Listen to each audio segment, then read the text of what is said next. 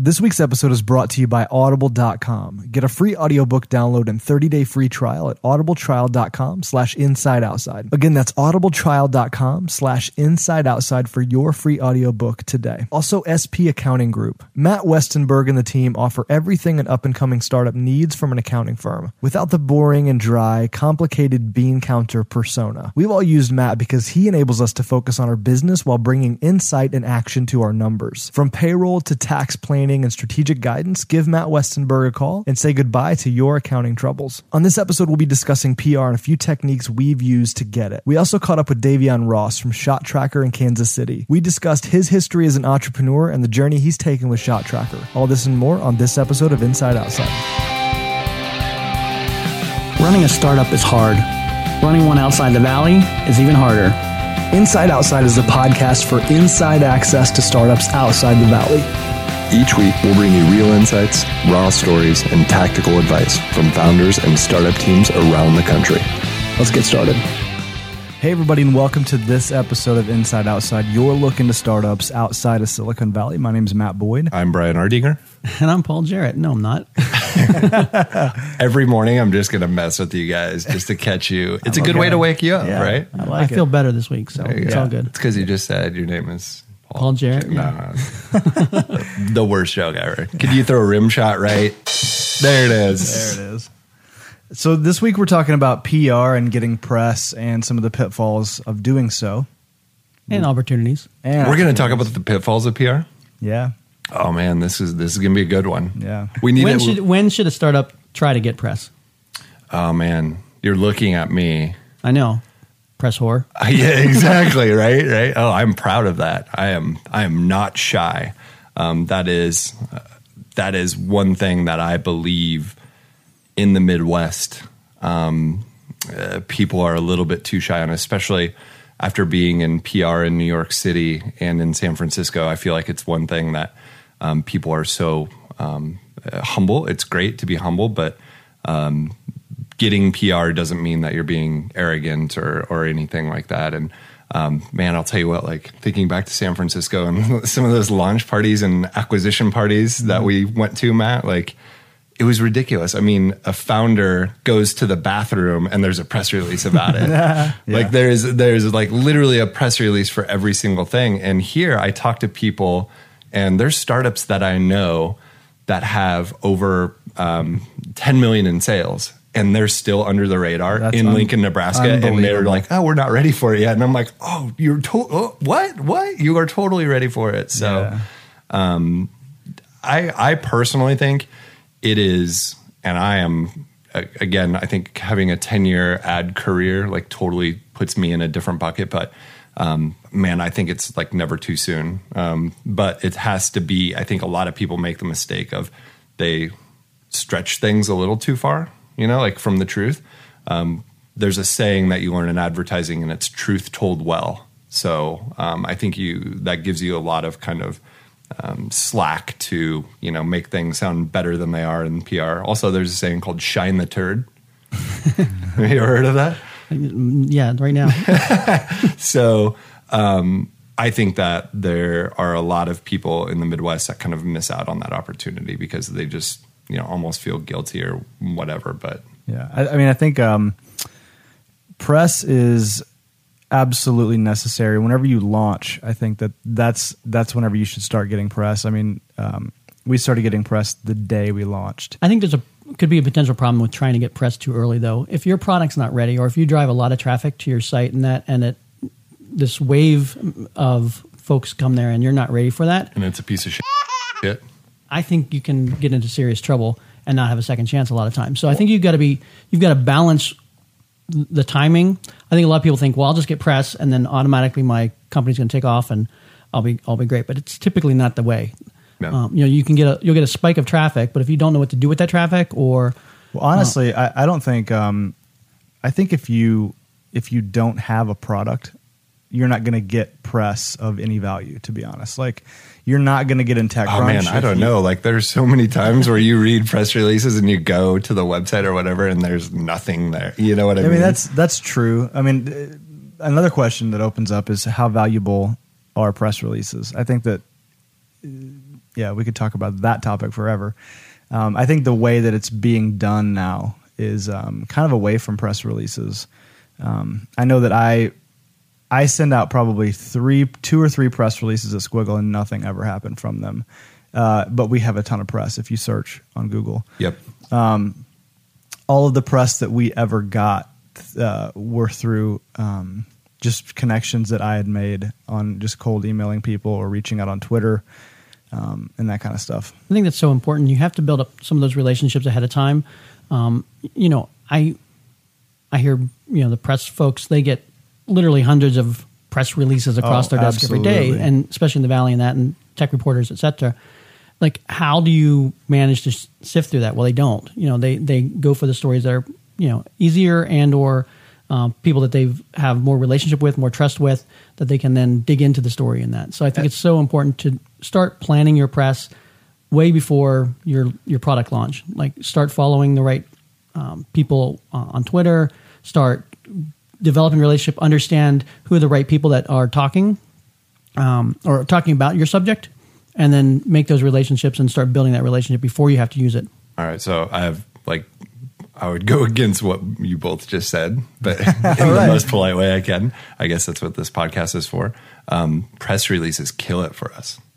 Um, but we also spend like a few grand to launch them. So, you know, there's ways of like you can email your press release out to your list. You can use PR web. Um, we will spend anywhere from two grand to five grand through like a um, PR newswire, whoever it is.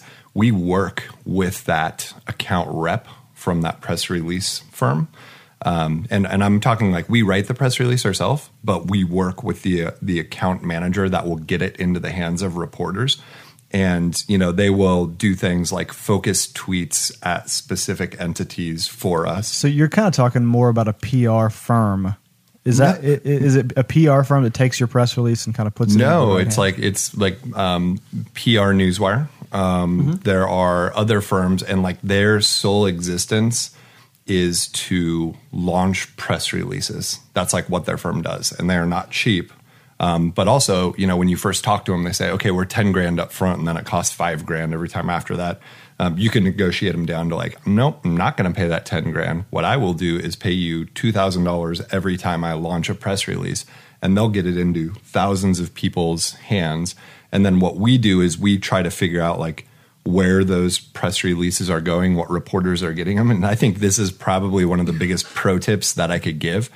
Um, you know, make it as humanly easy as possible for whatever reporter you're working with. Um, we've we've actually wrote stories before about ourselves and taken pictures and delivered that to a reporter. Like, here's a story, here's Oh, a picture, because then you're telling the reporter, like, I totally believe that. I mean, Yeah. the, the more you can make it easier on the, I mean, they're always on really tight deadlines, and they've Yes. got to pump out stories, and that obviously depends on the, the particular publisher and such. But you know, the easier you can make it, so they don't have to go and do additional research. So you know, you send them your logo, you send them the pictures, you send them the captions, you send them everything you need, and then they can choose to use it or not. And a lot of Right. times they will. And here's the deal: like, uh, if you do that once or twice and you develop a relationship, they're gonna know, like, oh, I go to Bulu Box, and like, Right. they're already gonna have, they're gonna like, you know, take Yeah. off three hours of work off my plate because they're gonna write. Or the know. I or the next time I need, need a quote, I'm going to go to you Right. first. And Yep. I think there's an overarching um, thing here where, in, in reality, you just have to have a good story.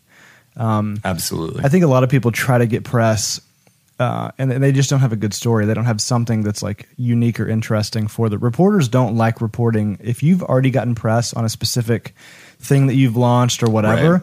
They don't like writing a second time. They want to break stories. They don't want to. You know what I mean? So if you've just got to formulate something interesting for them, and whether it's in a press release um, or whether it's in just cold emailing or whatever, I think that's probably the key. I mean, we've we hit certain walls at uh, my previous company where um, we had launched all the features to fanfare, and then what do we do now? How do we how do we Right, generate right, stories? And I've right. seen companies like Buffer who are always on the bleeding edge of press, but they're also on the bleeding edge of like uh, being transparent. So they'll release a massive press release stating that this quarter's numbers, and everybody's flipping out.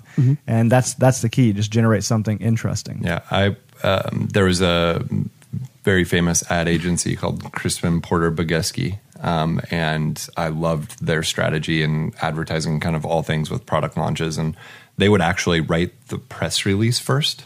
So that was like their trick in the like early 2000s. Everybody was like, why are they getting such good PR and whatever? Well, their strategy was to actually sit down and write the press release of what they want to do. And then they kind of like build backwards. And I think that can kind of be applied to startups, right? Like, what story mm. do you want to tell the press? And then you kind of like work your kind of product building and your launches in in kind of concert with that. Yeah, the more you can make it about a story rather than about your product, the better off you're going to be. I mean, there's a term newsjacking, for example. You know, looking at what's happening in the news and trying to relate your product or your service or your business to what's going on, and, and being able to tie it in and, and you know call up a reporter and say, "Hey, this is going on in the news this is how our company relates to that, or and then pitch a story around What's that. that called? Newsjacking. Newsjacking. We do that, and I didn't even know what it was called.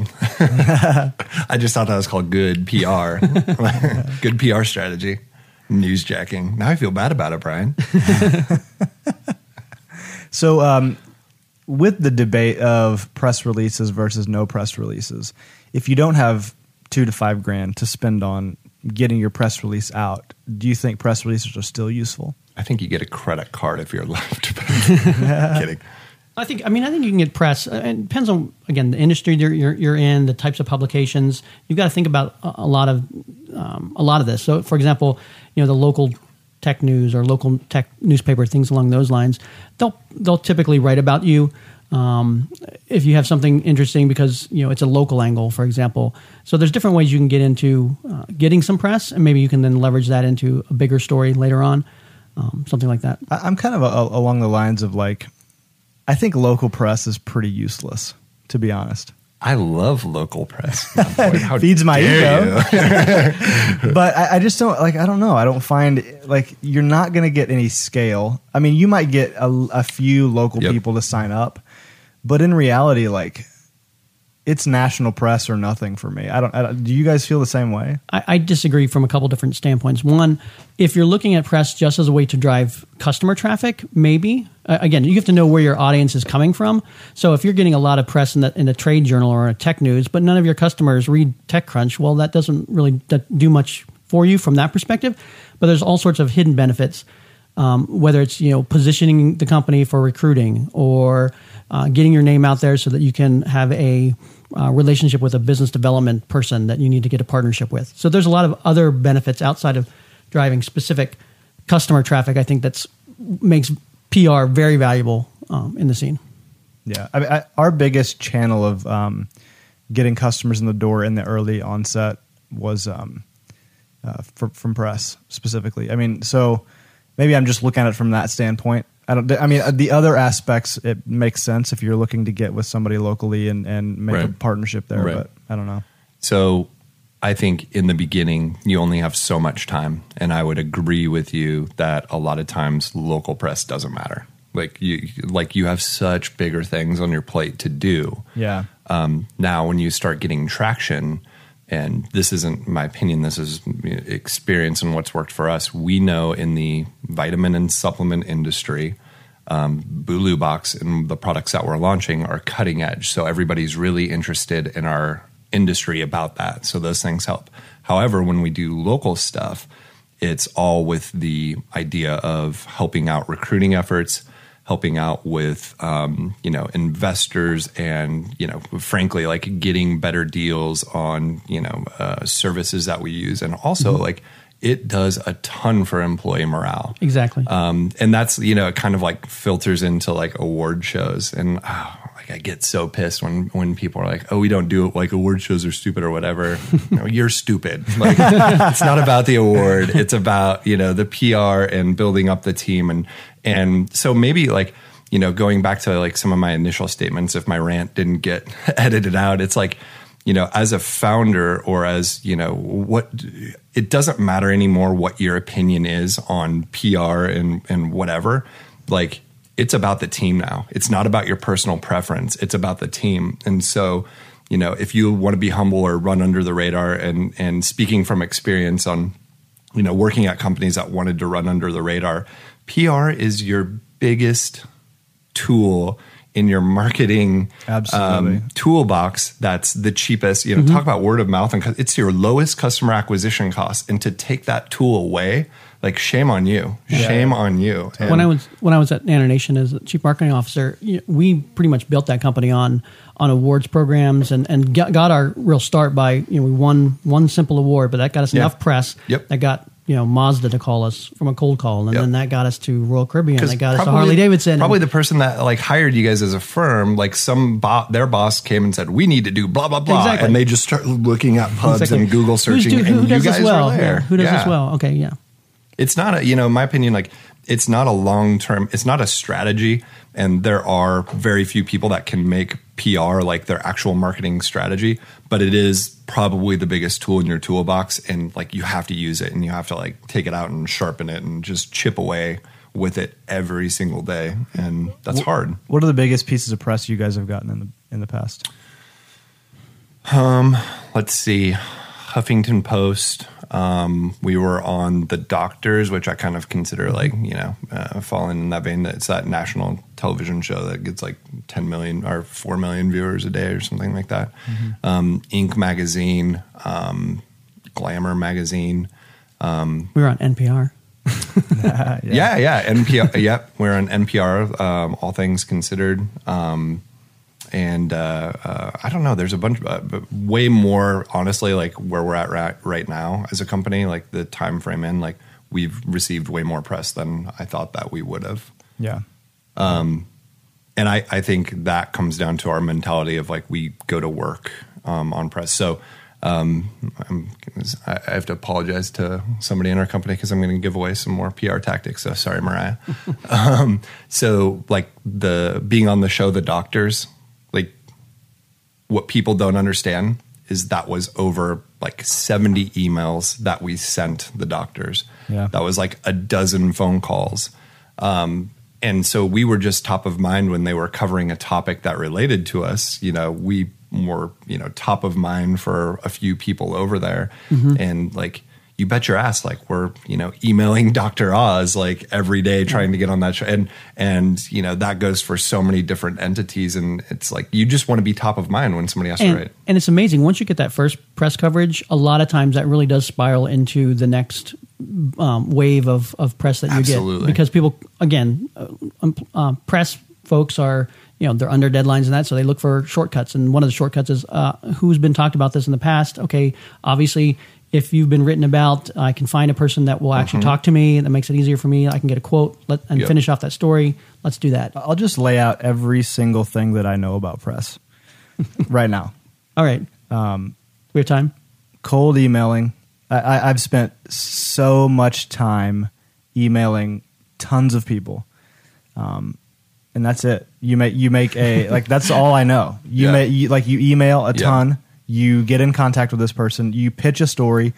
You think about the story angle, and then they bite or they don't bite. And sometimes it comes down to a phone phone call of how you can help them develop the story. Like I've I've packaged up a story and, and like for example, I was pitching TechCrunch. It never actually got pit posted.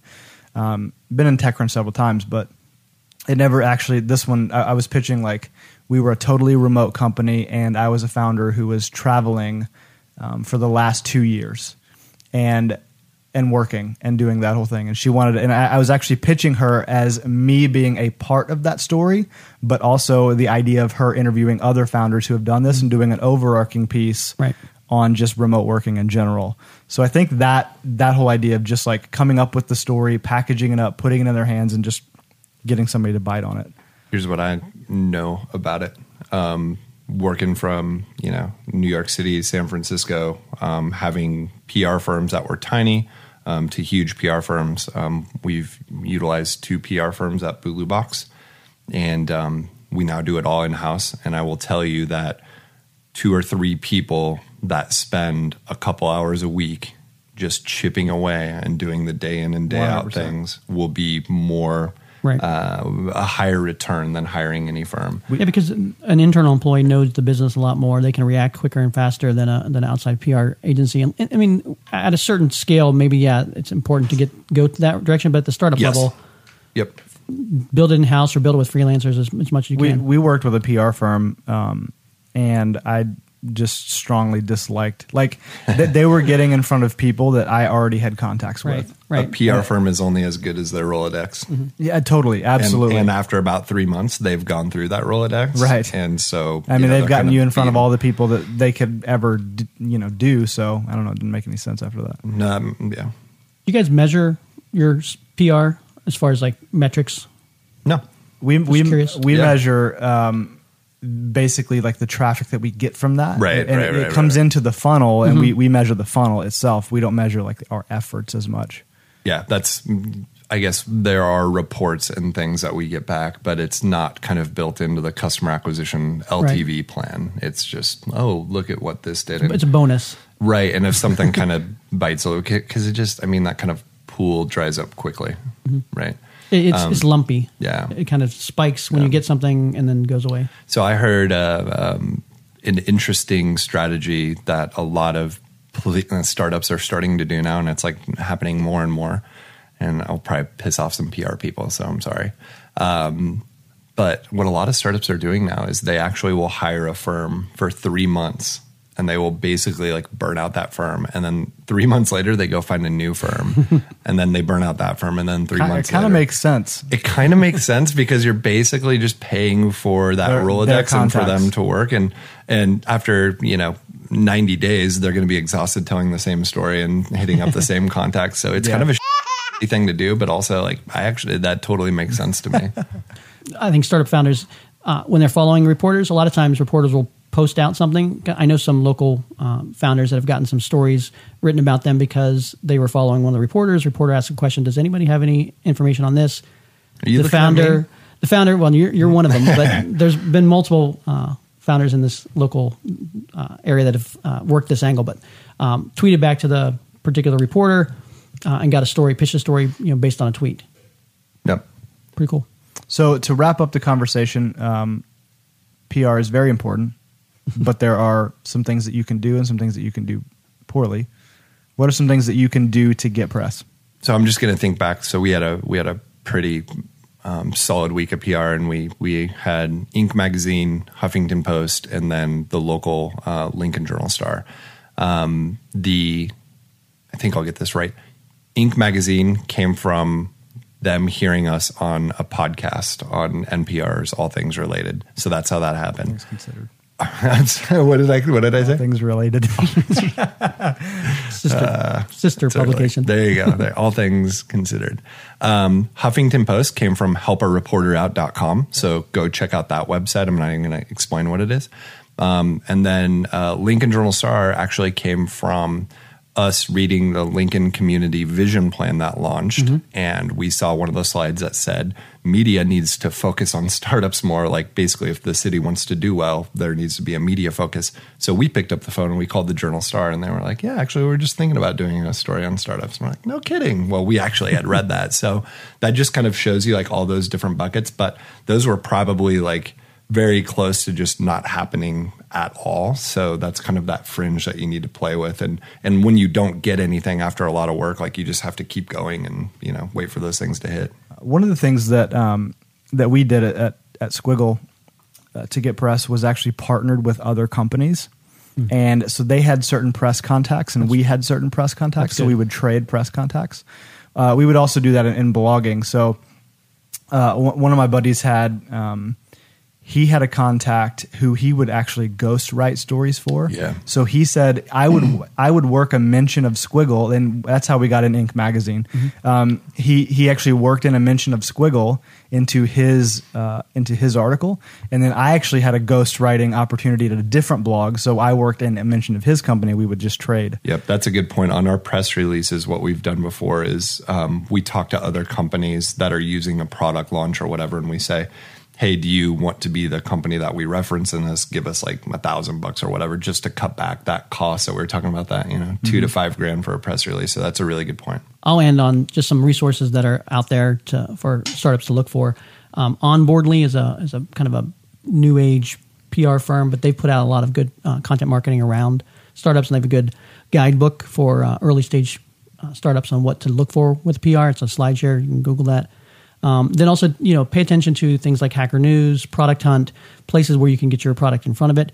And then finally, uh, look at techmeme.com slash LB. It's a leaderboard of reporters. And so, if nothing else, it'll give you the top 10, 20, 100 Nice. uh, press people and who they write for and their Twitter accounts and some of that kind of stuff. I think a, a, a deeper resource on that vein is Muckrack. So it, you can pay, I think it's like Yep. 30 bucks a month or something like that.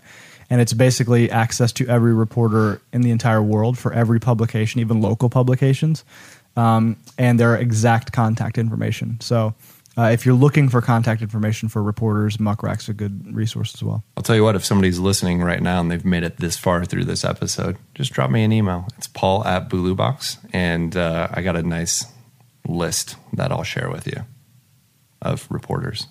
You guys are looking at me with eyebrows like, what's your. you, you guys You'll would be you'll amazed. getting at an when- email from me. Yeah, you guys would be shocked at when I'm like, hey, we should do this thing. Like when we give away that poster, I had like one person contact Yeah. me for it. So like I'm not expecting a flood of emails at all on this. So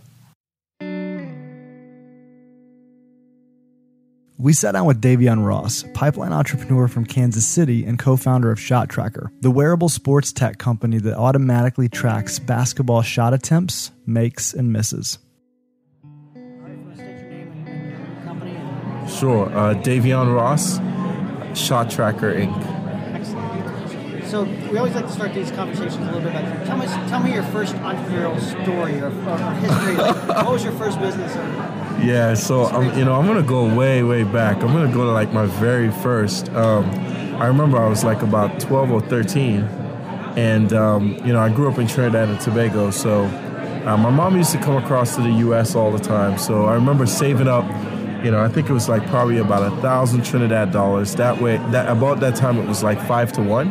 So you know, a couple hundred U.S. dollars. And you know, I used to visit New York all the time, and you know, those baseball hats were like very prominent, and everybody in Trinidad wanted them, but they were so expensive.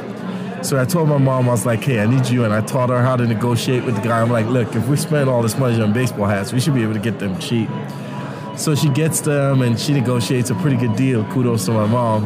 And she comes back to Trinidad with all these hats, and there I am going to school every day with literally a bag of hats that I'm just selling to everybody, and um, so a really fun uh, experience in entrepreneurship. I didn't know it was entrepreneurship at that point in time, um, but I was able to make you know like a thousand percent. I'm like, oh my goodness, I'm not ever working for anybody, and you know that's when I kind of realized that yeah, this entrepreneurship.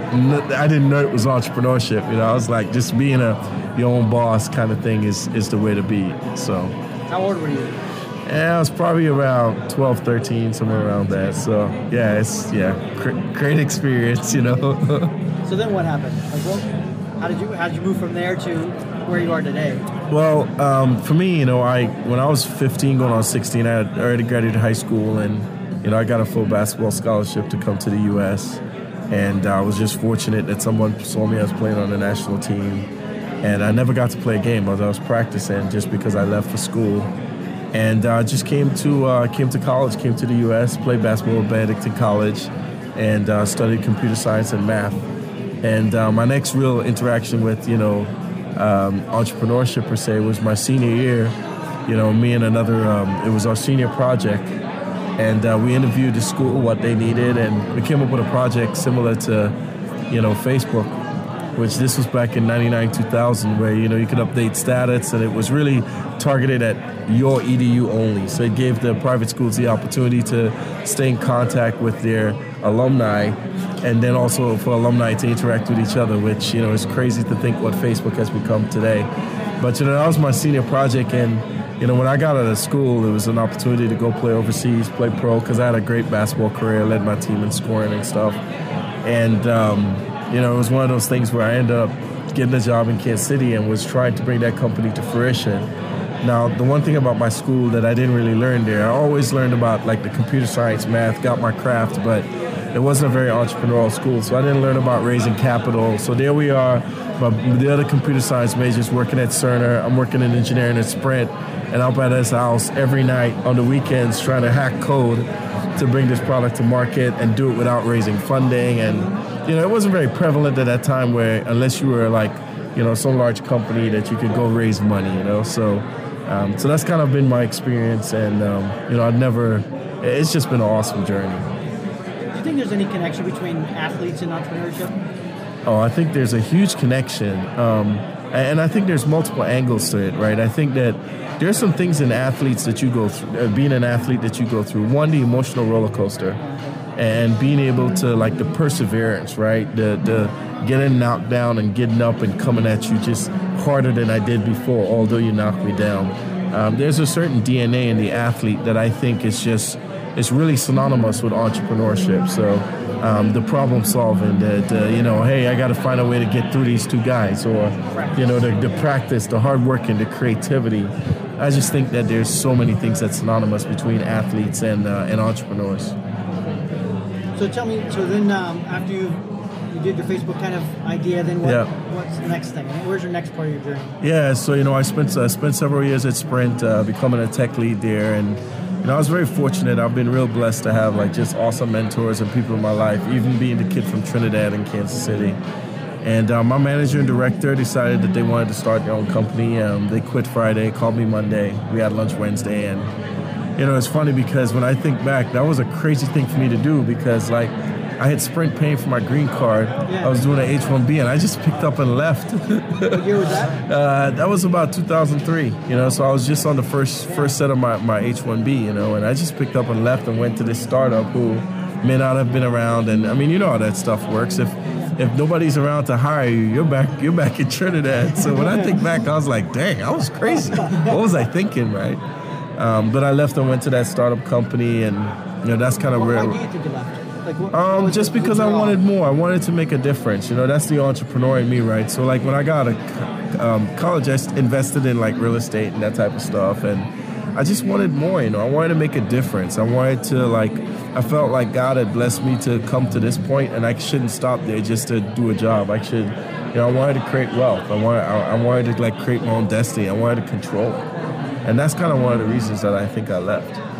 Um, and you know, so I went over to this startup, and you know, I remember it was four of us in the beginning, and next, you know, we grew to you know probably over 85 to 100, and sold the company in 2007 to a public company, and uh, that's when I made the decision that you know, because I was an early employee, but I really didn't. You know, I didn't have any ownership. I just knew that they would pay me a lot of money as a 23 year old. I'm like, oh my goodness, I'm killing it right now. But I didn't. Uh, it was called Evergence. It was a software consultancy. We focused on like call center technology, CRM. We, we ended up becoming a, a pretty huge professional services organization for a couple of firms out in Cupertino. And uh, one of those firms ended up acquiring us, which was a public company.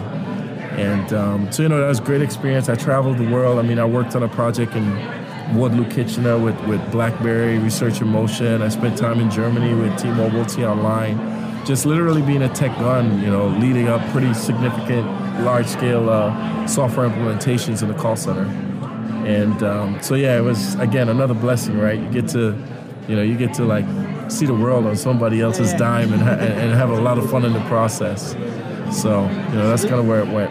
When did you get into pipeline? And, and tell me about that experience. Yeah, so I got into pipeline. It was just, it was really timely. You know, I, I had when that company sold in 2007, I started Digital Sports Ventures, and um, you know, actually it was 2008 that I started Digital Sports Ventures, and I got into pipeline in 2009, and you know, I have to say, pipeline was just amazing for me for my growth, and it was, you know, if you remember, those were like some of the tough financial times. So I mean, my company went through it. I mean, I hadn't gotten a paycheck in probably about 18 months, and you know, we were making revenue, but it's like you had to conserve, you had to like, you couldn't scale, and there was just a lot of challenges. And, you know, the family at Pipeline and the friends that I built as part of like just that whole camaraderie, that brotherhood and sisterhood, um, you know, they really got me through that year. Of course, my immediate family helped with that too, but, you know, they don't really understand when I say, man, I don't know how I'm making payroll on Friday. You know, and the other pipeline people are just a great support system for me. So, And that's how you met your new co-founder for this next. yeah, yeah, it's crazy. So Bruce Ianni, um, you know, he had uh, he was in the 2008 class. I was in the 2009. We really got to know each other at MIT when we went out there for a module, and you know, just an awesome guy.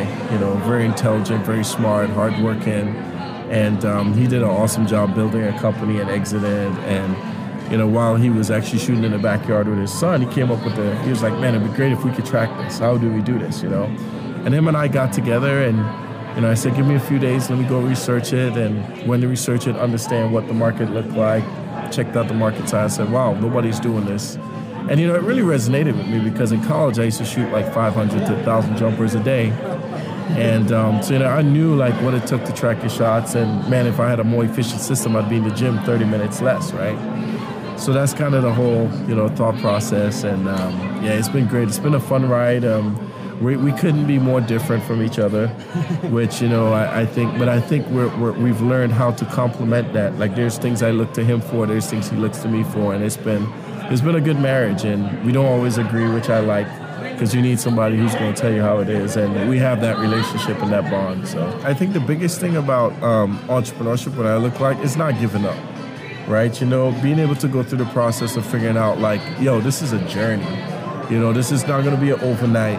This is learning and changing, and and I think athletes have to go through that process. You know, imagine sitting on the bench and waiting for your time to come. You know, so I think there's a huge correlation and you know, I think the biggest thing is just that DNA to never give up and to just, you know, by by the hook or the crook, you figure out how to make it happen. And you know, I know that's something that I took from sports. And I was invited to speak to all the athletes um, for the senior um, for the end of year ceremony at my college, and that's what I was telling them. I'm like, enjoy this journey. The things that you learn in now are so translatable into the workforce, into entrepreneurship, and everything you do. I wish somebody would have told me that. I probably would have jumped on the entrepreneur bandwagon a little earlier. So you mentioned obviously a lot of mentors and that. So tell me a little bit about uh, if, if, I'm a new founder and I'm trying to find mentors, how, how do I get connected to mentors and, and what's the value of that? Yeah, so for me, you know, I try to be very hard on myself, just like most athletes, and understand what I'm not good at, right? And I try to surround myself with people who are not just going to feed me the yes stuff. And I think that's a lot of times as entrepreneurs, we we want validation and we just want to hear what we want to hear, right? So it's like you told me ten things, but I only want to hear five, so I heard those five, right? And I think that that's one of the first things that you have to do is to just level set with yourself and say, you know what, I don't know everything, and these are the things that I think that um, I need to I need to learn. And then what I try to do is I try to surround myself with those people who will hold me accountable, keep me honest, or provide me some level of leadership that I don't have, right? You know, it's the whole thing of surround yourself with smarter people. And um, I think it's really the one thing I will say about Kansas, and I think the entrepreneurial community is that we want to help each other. We want to see each other win. So, I mean, I think asking and showing up is half the battle. You know, if you're if you're an entrepreneur, if you just ask, you know, they say you know ask for ask for advice versus money. If you just ask people, people who have knowledge are willing to help you, and um, I think that's the biggest thing. You just gotta ask, show up. Uh, so what's next? What, what's the well, you know, yeah, you know, I mean, my, for me, you know, I'm really excited about Shot Tracker. I think that we. Uh, we're, we're really revolutionizing the game of basketball, and you know we're getting the we're garnering interest from some really big companies and you know everybody looking at the outside they think oh we just shot track shots right? But they don't really see the you know for us we're trying to play chess not checkers. So you know that's just one piece on like a, a whole you know we're like we're, we're already thinking five six moves ahead you know? And for us we just need to keep executing. We just had a big signing in klay thompson which you know, when people, I mean, that's a big deal if anybody knows basketball, right? That, I mean, the dude's awesome, he's great, and you know, we're seeing the, the implications of him being involved, positive implications. So, you know, we're just going to keep executing. You know, we're, we're, we got to get some funding raised, and um, we're just trying to get to the market and really automate, you know, the, the, the statistics collection of data. I mean, we've got um, some really cool location technology, which we could track where you are on the court within 10 centimeters. So right now we're merging that and, you know, it doesn't use Wi-Fi, it doesn't use BLE, none of those signal strength indicator type of stuff. It's straight math and um, we're trying to commercialize that right now. And you know hopefully in the next 12 months we're able to build our solution that's not only for individuals but also for teams. And then i guess last thing is any final words of advice to entrepreneurs in the midwest for the, words for, of wisdom. for folks trying to build outside the valley. Yeah i think that um, you know look hands down we understand we're never going to be the valley right? But there's a lot of advantages here, right? Whether it's like you don't have to compete with Facebook for engineers or whatever it is, right? So I think that, you know, I think that great companies can't come out of the Midwest, you know. I think that there's some companies that, you know, if you're in the Valley, it'll help to accelerate some of those efforts. I mean, if you look at us, You know, we're a, a software hardware company in the Midwest who just signed a Golden State Warrior who lives in the Valley. You know, so we, we, we have to we're doing something right. So if I have like just a few words of wisdom for people, I'm going to use a basketball analogy. Uh, I have met anybody who wanted to score and didn't shoot. So at the end of the day, you cannot score if you don't shoot. You know, and basketball coaches will tell you this: if you don't take a shot, we're not winning. And I think that goes for entrepreneurship, that goes for life. You know, I see a lot of people who say, "Man, you know, I, I got all these ideas," but they never even try. You know, and it's you know, it's kind of the analogy: you can't if you don't shoot, you don't score. And um, so that'll be my words of wisdom. If you got an idea, go at it. Yeah, you may fail, but man, the learnings you're gonna get from that journey, it's it's just amazing. It's gonna make you better time, better the next time around. Well, that's it for this episode. We hope you enjoyed it. Thanks so much to Davyeon Ross for taking time to catch up with us today. If you have a question for us this week, don't hesitate to reach out on Twitter at the IO Podcast. And if you haven't already subscribed on iTunes, go ahead and give that a shot. Also, you can follow the host of this show at Artinger, at Paul Jarrett, and me at Matt Boyd on Twitter as well. Music for this podcast is brought to you by bensound.com. As always, and until next time, go build something big.